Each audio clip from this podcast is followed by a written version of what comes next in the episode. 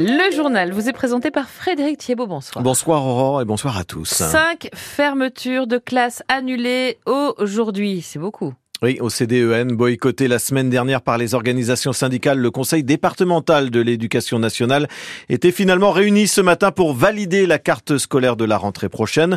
Le directeur académique a tenu un point presse cet après-midi après ce CDEN pour justifier ses décisions et sans grande surprise, Antoine Liffaut, eh bien, euh, le directeur académique a confirmé des fermetures de classes en septembre prochain. Oui, 37 fermetures de classes. Voilà le chiffre arrêté des fermetures, parce que le nombre d'élèves à scolariser ne cesse de diminuer d'année en année dans le département de la Manche. Presque 500 enfants en moins à la rentrée prochaine, des effectifs qui fondent. Deux tiers de ces fermetures seront en milieu rural, qui sont les endroits les plus touchés par euh, la fonte de la démographie. Alors, certaines écoles qui devaient fermer sauvent leur peau, hein, comme celle de Rémilly, de Romagny, de Cher-Bellevue, de Cherbourg, et puis le regroupement pédagogique de Belleval, Oulville. Et il y a des fermetures, mais il y a aussi des ouvertures. 11 ouvertures de classes au total, parce que certains coins du département se dépeuplent moins vite que le reste, voire gagnent des élèves. C'est le cas notamment de Saint-Lô, de la périphérie de Cherbourg ou de 40 ans. Précision importante, cette nouvelle carte scolaire n'est pas complètement définitive. Elle pourrait être ajustée encore en fonction des effectifs ajusté en juillet ou en septembre si soudainement des élèves se manifestent. Antoine Liffaut à la sortie donc de ce CDN qui se tenait à Saint-Lô et le détail des ouvertures et fermetures de classes est à retrouver sur francebleu.fr. Un désamorçage plus difficile que prévu à Condé-sur-Vire. Depuis ce matin, une opération de neutralisation d'une bombe de près de 500 kilos datant de la Seconde Guerre mondiale euh, se déroule dans un champ de cette commune au sud de Saint-Lô.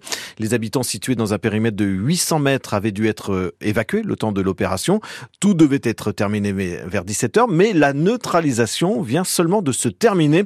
L'état de la bombe nécessitait un découpage de l'engin en trois parties pour réussir à neutraliser l'explosif et finalement les démineurs ont décidé de faire exploser une partie de la bombe. La déflagration a même été entendue à plus d'un kilomètre à la ronde.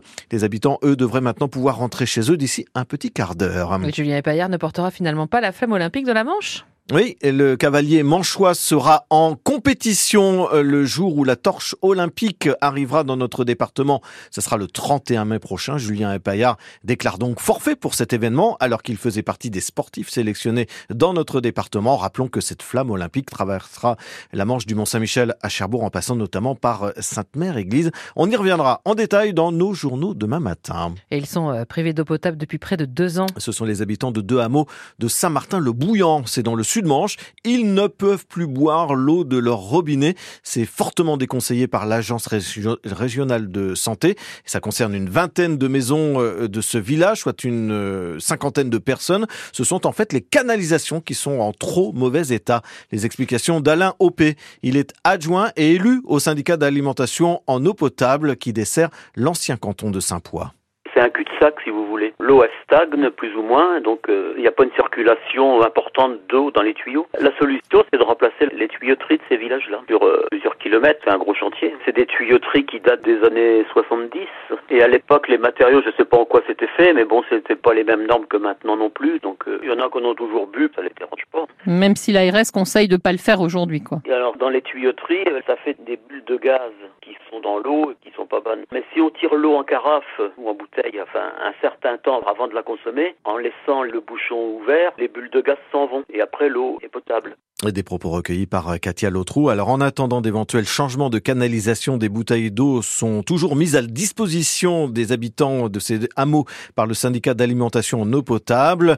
Euh, les, le SIAP, donc ce syndicat, n'a pas voulu s'exprimer et il avait parlé il y a quelques mois de travaux qui devaient débuter euh, cette année, sauf que l'on ne voit toujours rien venir et que ça pourrait visiblement s'éterniser. Une délégation des salariés de la clinique privée de Coutances reçue par l'ARS en début d'après-midi, une trentaine de ces salariés s'étaient rassemblés devant la délégation saint-loise de l'Agence régionale de santé pour protester contre la fermeture envisagée de leur établissement Coutancé.